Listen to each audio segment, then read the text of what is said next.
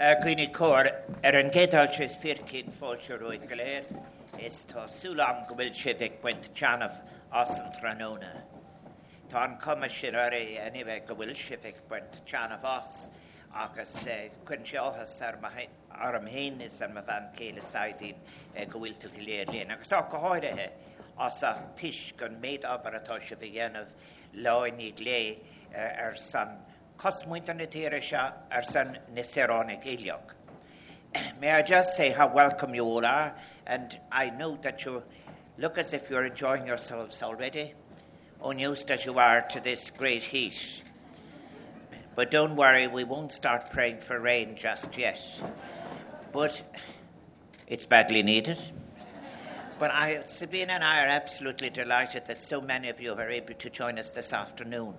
This is really the seventh in a series of garden parties that celebrate different themes of, of Irish life.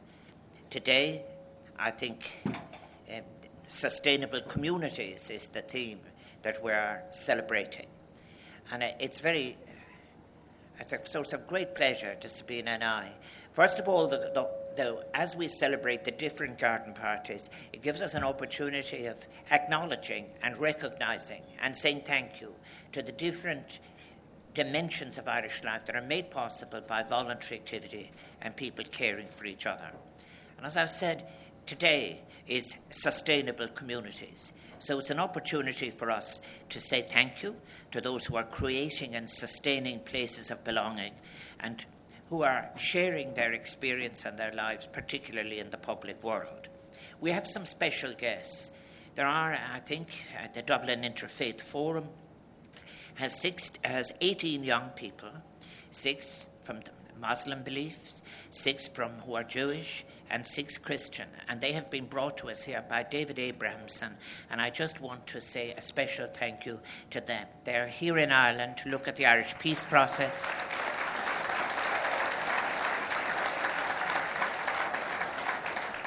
Uh, I'm sure I speak uh, for everybody in Ireland when I say I hope that when they go back to Jerusalem, that they bring back uh, not just a message about peace, but they bring back an enhanced capacity to build peace where it is so desperately needed. That's Kids for Peace, and I really want to say a Firkin Forja, not only just to the children, to themselves, but also to those who are assisting them in any way. Now, I said that this word community is a word I used to write about in the old days.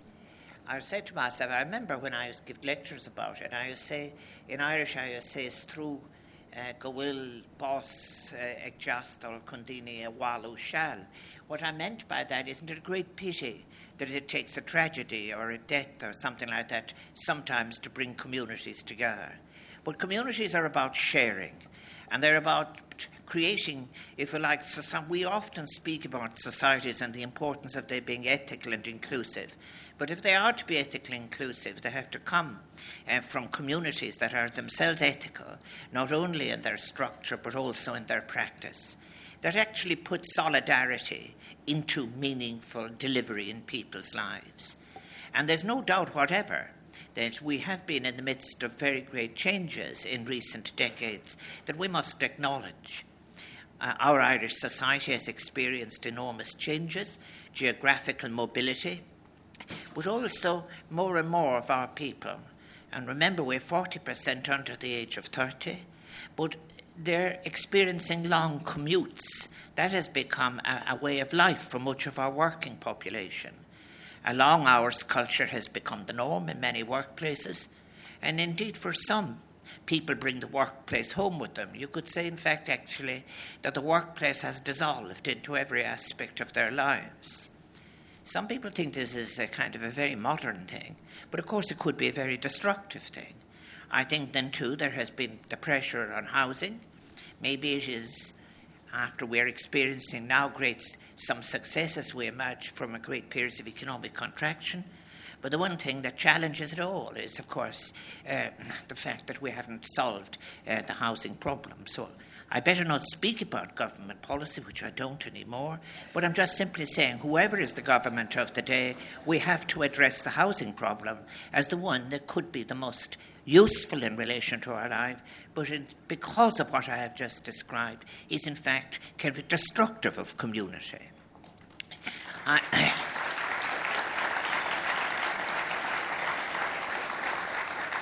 But uh, sometimes I'm asking, as this is the, final, the last in the series of, of garden parties, I've been thinking back uh, over different, how in fact communities come into being and how are they sustained. And today's theme is, after all, sustaining communities. And what I think as well is that the threats to community are not only about the issue I've just mentioned, but how, if you like, if you take a whole series of bad decisions that are short term and on a narrow basis, they all add one on top of the other. And they contribute, if you like, to fact, the loss of community. As many of our rural towns have become sleepier communities, actually, the last figures I saw showed that 70% of all the new jobs from foreign direct investment come, they are all coming, if you like, uh, to where there are existing clusters of employment. So you have the same phenomenon, and it has two sides. Rural, rural depopulation is one side of it, and urban diseconomy is the other side of it. So, at the same time as you see some towns and villages fading, you also see pressure on cities. They're both the same thing. What does it tell you? It tells you that planning isn't about physical things anymore. It has to be about society and it has to be about how we want to live socially together. I'm not going to say very much more about it, but really we have seen in so many, as we have built motorways and we have passed by towns and villages, we have seen a contraction and a loss of services post offices, shops, banks, pubs, restaurants, health services. And I think at the same time as we've seen that, we've seen inadequately planned urban growth.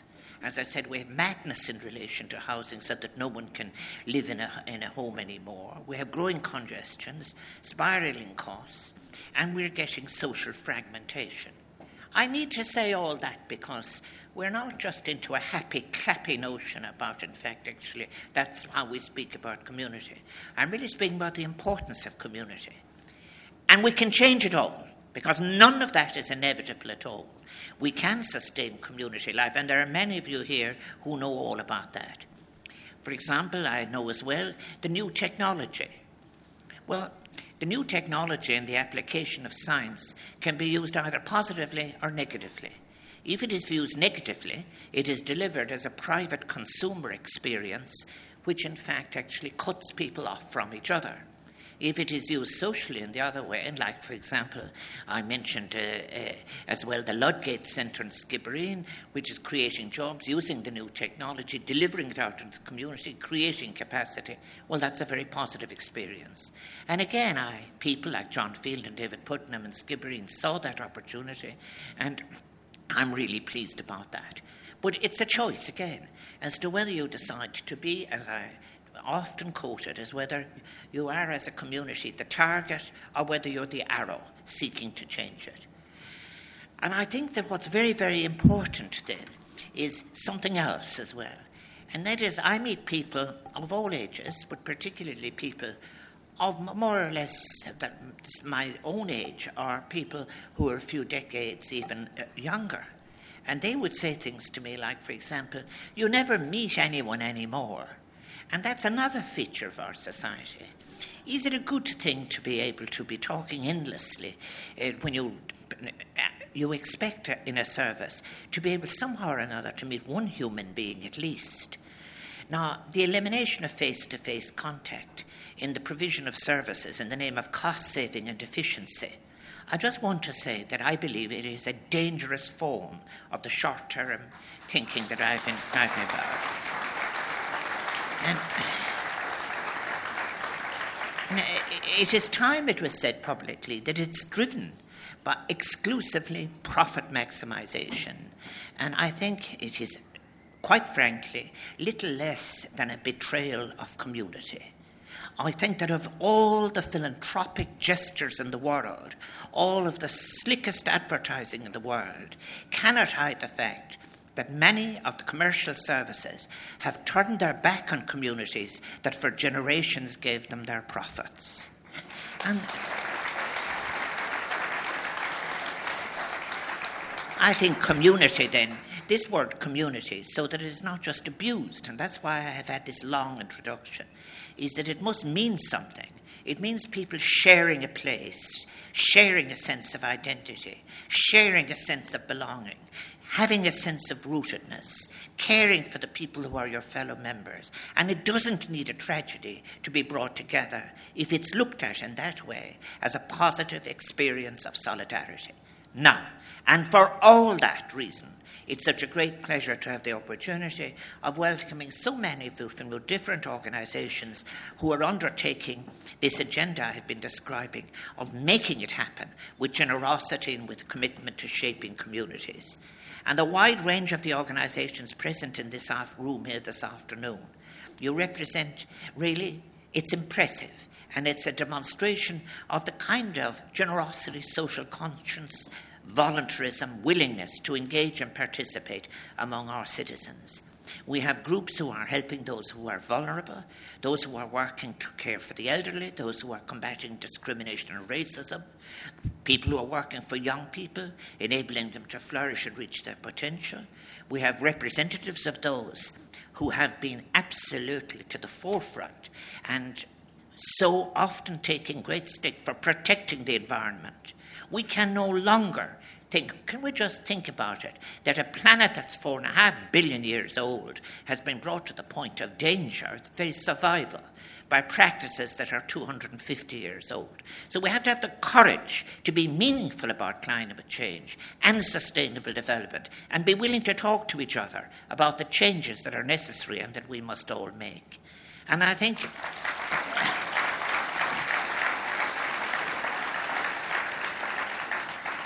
There were two people here that I met earlier as I was walking around the garden who are working, for example, to the importance of the pollinators in our system. That 30% of our bees are in danger and so on. And that meant that we had to have a responsible decision about our agriculture and about hedgerows and so on. So the whole purpose of what I'm saying here is get rid of narrow minded, short term thinking, think long and think sustainably.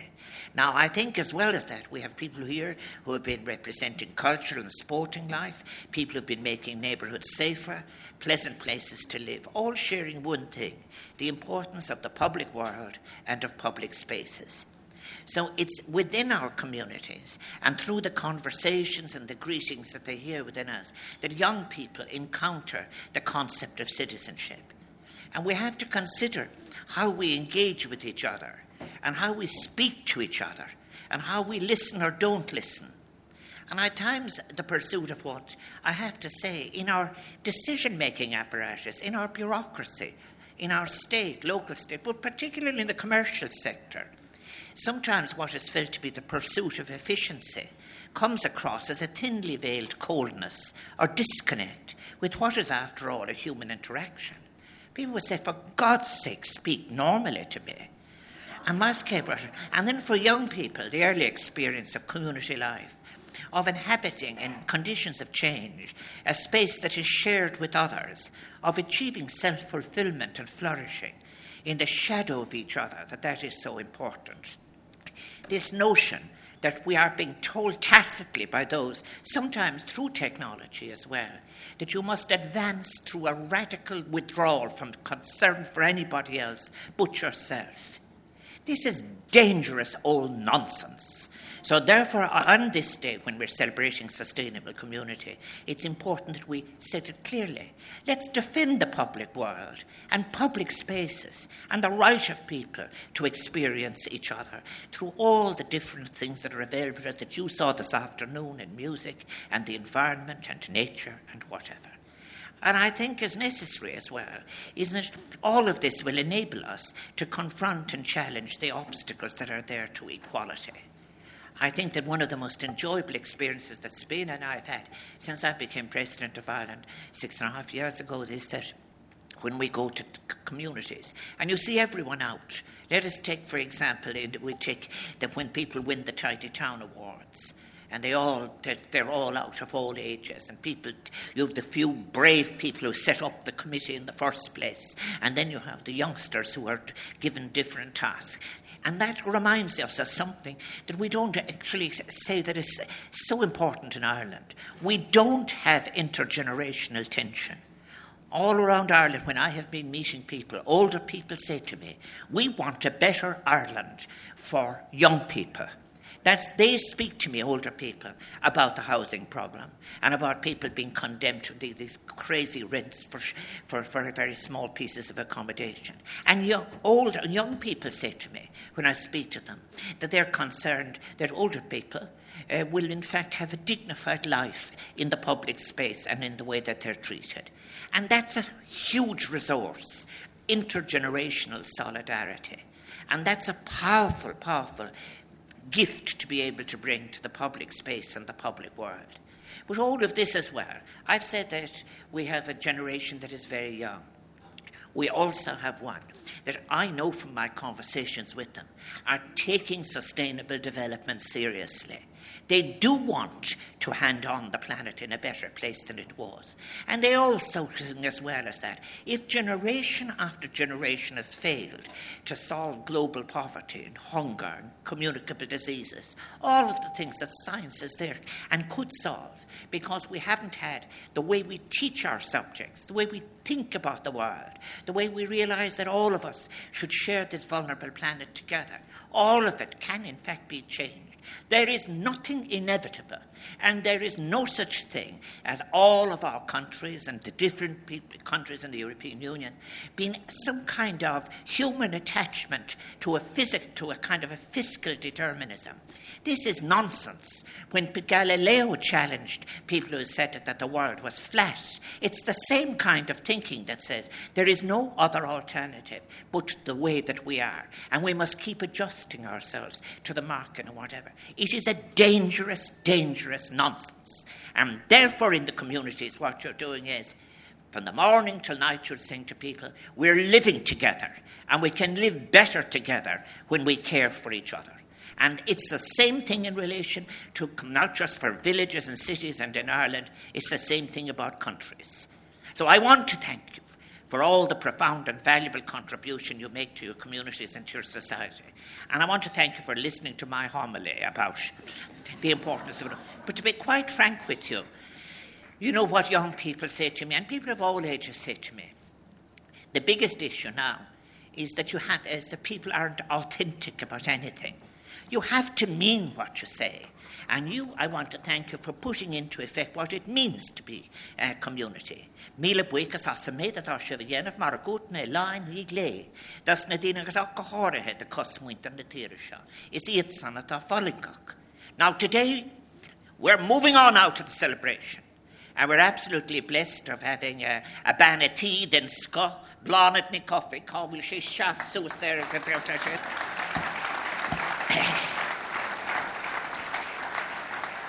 and each of it Shannon killed those, who have been playing for us, Mary Kelly, then Aaron Cripp, the Ballingeary Pipe Band, Mila Buikas. And please convey to Padre Arida my special thanks, Buikas Muras and Pisa, special to come to them eh? here. Colum and Rory Harrigan, édíine Wakin, then Piper Mark Redmond, Rebecca and Katrina Atkinson on viola and cello to down in the guard. You've been hearing them. The People's College Choir and the People's College, 80 years old. And, and. No, 70, 1948. And then John Keneally and the Swing Cats. And we're only getting going. And all of this has been brought through to the superb technical competence of D. Rogers and his crew. There he is over there. And I want to thank our friends in John of God, the St. John of God's who assist us with the programmes, to the Gardaí and our civil defence colleagues, and the tour guides from Gashka. And indeed, particularly, I want to say, as I'm coming towards it all now, I was looking out this morning and there you have the people from the OPW concerned, in fact, that with, the heavy drought we have, that the place would look well. But particularly in Son of Salashti, so that all of you would be entertained adequately. The staff of the Áras, who now are bilingual, they've been taking Irish classes. So please feel free to speak to them in the language of your choice, as long as it is polite. I want to really say, really thank you to all of them who make this, this afternoon possible. I so want to say that I hope you continue to have a very enjoyable visit to the home of the President of Ireland, to Áras an Uachtaráin and Barbanach míle buchas. Thank you.